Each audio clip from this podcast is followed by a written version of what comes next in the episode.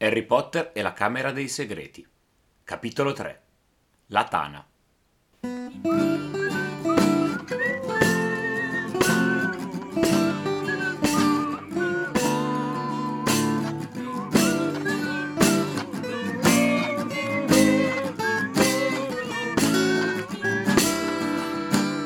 Buongiorno, bentornati al Ghirigoro, giunto ormai al terzo capitolo della seconda stagione. Scaliamo la nostra parete di roccia a cui eravamo rimasti appesi una settimana con questo cliffhanger che ormai voi ascoltatori del Ghirigoro saprete benissimo che cos'è, senza che ci sia bisogno di rispiegarlo, visto che l'ho spiegato alla fine della scorsa puntata. In ogni caso abbiamo lasciato Ron con la testa a mezz'aria fuori dalla finestra di Harry e ora capiamo cosa succede. Macchina volante. Ta-ta-ta-ta-ta-tam nel mondo magico anche le macchine volano, le automobili, anche se sono oggetti babbani. Questo potrebbe stupirci perché c'è bisogno di scomodare un oggetto babbano e pian piano lo scopriamo nell'episodio, infatti. Ma prima di addentrarci in ciò che succede dopo, pensiamo un attimo, cioè mi sono fermato a riflettere sulle automobili volanti. Perché quando la prima cosa che pensi all'automobile volante è Doc che risponde a Marty McFly dicendo strade, dove andiamo non servono strade. E, e parte, è il finale di Ritorno al futuro. Autovolanti in realtà ne troviamo un sacco nel, nel cinema, nella televisione, nei libri, nei fumetti. L'altra iconica che mi era venuta in mente era la, in un film di 007 c'è Christopher Lee che fa il suo cattivo e ha una macchina che però ha tipo montate le ali di un aereo e quindi vola come quello. Qui invece abbiamo una vecchia Ford eh, che non ha ali e vola per magia. Capiamo subito che è una cosa strana anche per i maghi. Nessun mago ha un'auto volante se non il papà di Ron, ovvero Arthur Weasley, che ha una grande passione per gli aggeggi babbani perché lavora in un dipartimento del Ministero della Magia apposito, ma e qui anche subito mi collego a una cosa che pensavamo di aver perso perché Harry ormai è esperto è del mondo magico, sa tutto, non è più come un anno fa che era sempre confuso di fronte alle cose che accadevano, meravigliato e doveva chiedere continuamente spiegazioni a Ron. E invece qui è di nuovo confuso quando parlano di Ministero della Magia, di babbani, macchine volanti, ispezioni. Harry continua a chiedere, è meravigliato. E anche poi entra nella Tana e è un mondo nuovo. Quindi in questo capitolo Harry torna a essere l'Harry di un anno fa che scopre cose nuove. E Harry è sempre il solito Harry, un po' ingenuo, che vede Ron su una macchina volante fuori dalla finestra con Fred e George alla guida e la prima cosa che dice è puoi dire a Hogwarts che mi hanno chiuso qui? che non è che non voglio più tornare a Hogwarts, ma eh, non, non, posso venirci il primo settembre. E ovviamente lo prendono un po' per pazzo. Eh, ci sta, è svegliato nel cuore della notte con una macchina, non è che connetti subito, però i fratelli Weasley lo prendono per pazzo e dicono ma ti pare, siamo qui e perché ti liberiamo, mica perché. C'è una bellissima fuga rocambolesca con Zio Vernon che si sveglia, svegliato da Edvige che e fa casino perché se la stavano dimenticando di base. Nel film la esagerano ancora di più perché Vernon si appende alle caviglie di Harry e viene trascinato e cade dalla finestra giù sul cespuglio di sotto. Nel libro fortunatamente, cioè fortunatamente, diciamo che la Rowling è stata un po' più buona con lo zio. E niente, Harry parte nella notte a cavallo del suo destriero di ferraglia volante assieme ai fratelli Weasley in direzione Latana, la loro casa. Prima di andare a scoprire Latana e tutto quello che ha, che porta con sé, un, una piccola parentesi. Perché eh, all'inizio Ron spiega: No, pens- t'avevamo mandato i gufi, non rispondevi e pensavamo avesse sbagliato Errol, il nostro gufo. Poi vabbè, Harry gli spiega di Dobby, eh, c'è bisogno che vi ricordi di Dobby, non penso. È stato un bel ciclone che è entrato nel secondo capitolo del Ghirigoro. Quindi dicevamo, Ron nomina Errol, il gufo di famiglia, che spiega essere un po' rintontito perché è vecchio, e il gufo nuovo è solo di Percy perché è un prefetto e chissà cosa fa nella sua stanza e manda gufi.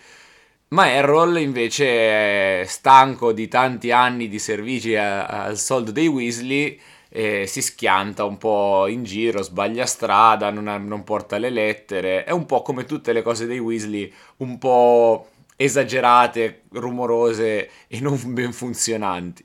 La prima cosa che mi è sempre venuta in mente pensando al nome Errol è che sia uno dei giochi di parole che eh, J.K. Rowling fa spesso e quindi che rimandi a error, errore, perché sbaglia, non porta a termine i suoi incarichi, eccetera, eccetera. Preparando questo episodio ho scoperto che potrebbe esserci un livello di lettura anche un po' più profondo, perché se conoscete Terry Pratchett, ovvero uno scrittore di fantasy inglese che ha fatto numerosi libri ambientati nel Discworld, il mondo disco, qualcuno traduce in italiano, eh, una serie di romanzi fantasy ambientati in questo pianeta piatto, diciamo così, sorretto su una tartaruga sorretta da quattro elefanti, vabbè, con una mitologia molto particolare. In ogni caso, in uno di questi racconti c'è un drago che si chiama Errol e ogni tanto fa confusione, esplode e si schianta contro le finestre e infatti nel film di Harry Potter e la Camera dei Segreti eh, Errol arriva per consegnare la posta al mattino mentre fanno colazione e si schianta contro la finestra. Non so quanto sia un omaggio della Rowling al drago dei libri o quanto nel film abbiano omaggiato visto che aveva lo stesso nome. O magari è semplicemente una coincidenza però era carino sottolineare il fatto che Errol non è l'unico Errol che si schianta contro le finestre esplode sbaglia cose. Cioè ovvero il gufo non esplode ma comunque prima di arrivare alla Tana un'ultima altra cosa da sottolineare un piccolo dettaglio perché sono un po' rompiscatole in Inghilterra, in Gran Bretagna in generale, la patente si prende prima che in Italia, però comunque a 17 anni. Però qui i gemelli Weasley, Fred e George, hanno 14 anni e guidano un'auto per la prima volta, perché anche il signor Weasley penso che non l'abbia mai provata, visto che dopo chiede eh, come andava. I tuoi figlioli hanno guidato la tua macchina incantata fino al Sare e ritorno stanotte. Ma davvero? E come andava? Una meraviglia. Voglio dire, avete fatto molto male, ragazzi. Molto, molto male. E fanno anche un bel viaggio perché Little Wingin è nel Surrey, mentre Hottery St. Catchpole, ovvero il villaggio vicino a cui abitano i Weasley, è nel Devon.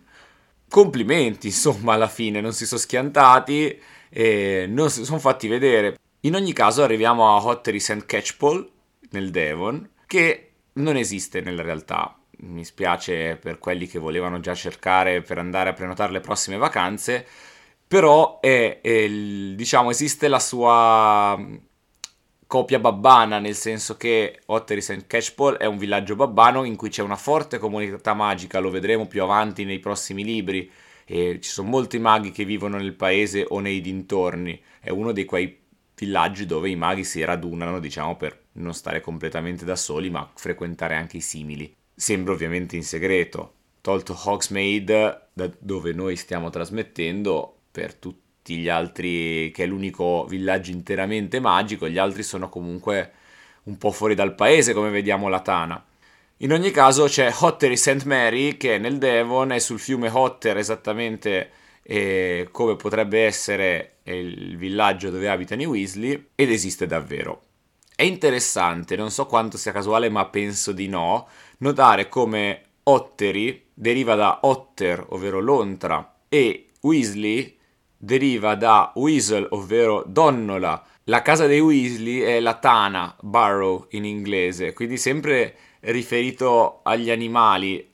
C'è tutta una narrazione quasi campagnola, bucolica della, della famiglia Weasley, che non c'entra niente con con i Darsley che invece sono l'emblema dei quartieri residenziali eh, nei dintorni delle grandi città Invece i Weasley sono, hanno un'anima puramente rustica.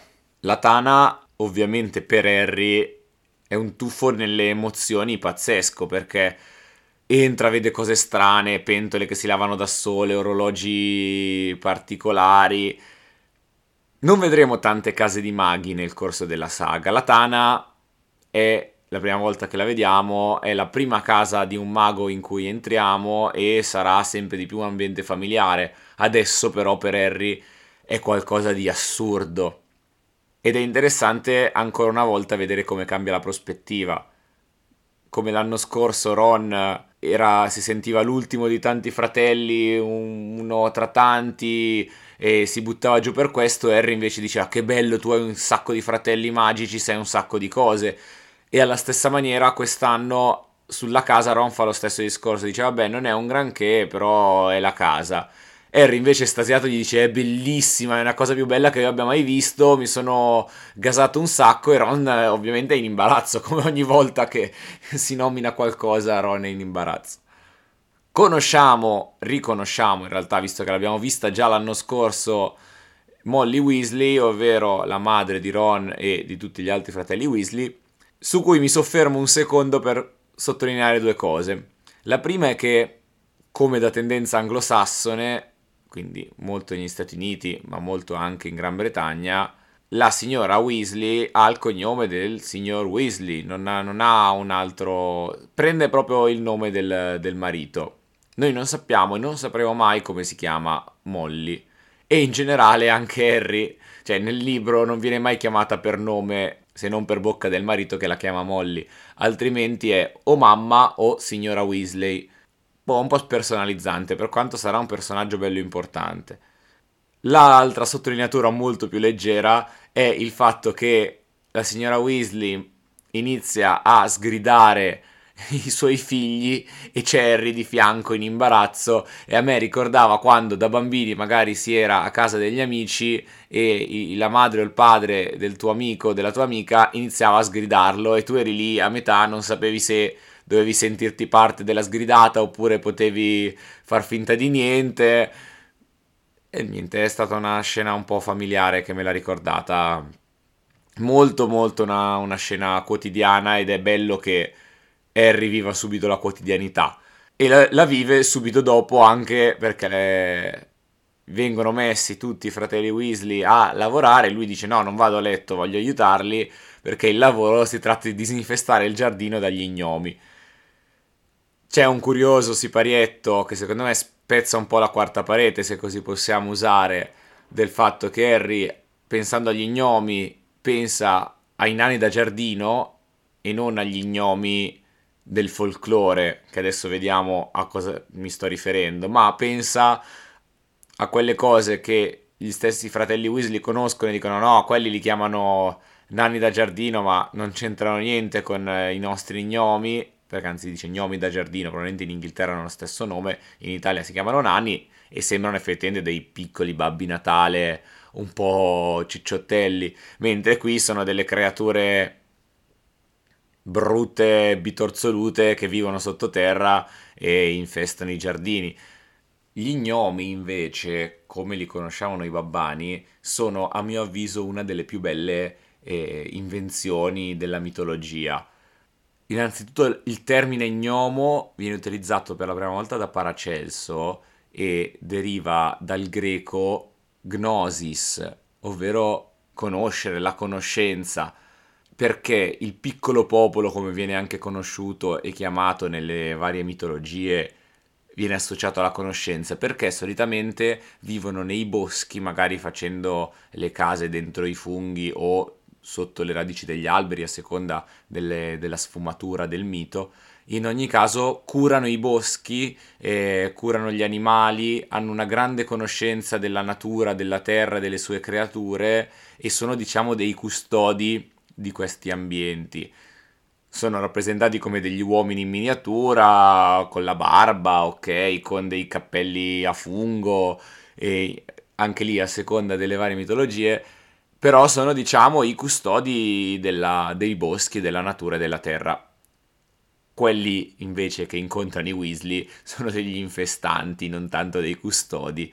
E, e quindi ancora una volta la Rowling ci fa vedere come gli umani babbani percepiscono queste cose ma non ci capiscono molto perché i maghi invece che le vedono, le vedono con i loro occhi, quindi ok, lo gnomo esiste, va bene, ma voi babbani non avete capito cos'è. È questa roba qui, infesta i giardini e va buttato fuori dall'orto, altrimenti non ci mangiamo niente. Direi che dopo questa piccola parentesi sulla mitologia eh, degli gnomi, possiamo salutarci, ma non tutti, nel senso salutiamo solo un po' i babbani, nel senso che adesso chiamerei in causa per un piccolo intervento la professoressa Kuman perché giustamente la scuola sta per ricominciare, è giusto che i professori vengano chiamati in causa. Chi non ascolta ancora e non frequenta le lezioni della professoressa Kuman, ci vediamo sabato prossimo, gli altri ci sentiamo dopo la sigla. Benvenuti ragazzi miei. In quest'aula esplorerete la nobile arte della divinazione. In quest'aula voi scoprirete se possedete la vista. Buongiorno. Salve, sono la professoressa Kuhlman. Insieme ci proietteremo tutti quanti nel futuro. Questa lezione della professoressa Kuhlman sarà molto breve, ve lo avviso, perché viene citato un personaggio così come se niente fosse molto importante. Quando il signor Weasley racconta delle ispezioni che ha dovuto fare, del perché è tornato a casa all'alba, dice che il vecchio Mundungus Fletcher mi ha provato a fare una maledizione mentre ero girato. Chi non ha letto i libri successivi questa cosa non ci avrà mai fatto caso la prima volta, ma Mundungus è membro dell'Ordine della Fenice, sarà un personaggio controverso per carità, ma molto importante ai fini anche della guerra a voi sapete chi che ci sarà negli anni successivi. E è divertente che lo nominano come uno che prova a uccidere il signor Weasley alle spalle. Che è poi la sua vera natura. Harry ci litigherà un sacco perché vendeva i beni di Sirius. E sarà lui ad abbandonare la postazione quando Harry viene attaccato dai dissennatori, eccetera, eccetera, eccetera. Diciamo che il buon vecchio Mundungus, che altro io lo pronuncio così perché l'ho sempre letto così, avrà un Manangaus detto all'inglese o qualche altra cosa che non mi avventuro a dire, altrimenti inizio a sbiascicare. Comunque il buon vecchio Mundungus si presenta subito per quello che è, non ce lo presenta a caso come ah ho conosciuto Mundungus quando rileggi il libro dici ah vedi già qui era un poco di buono però gli serviva.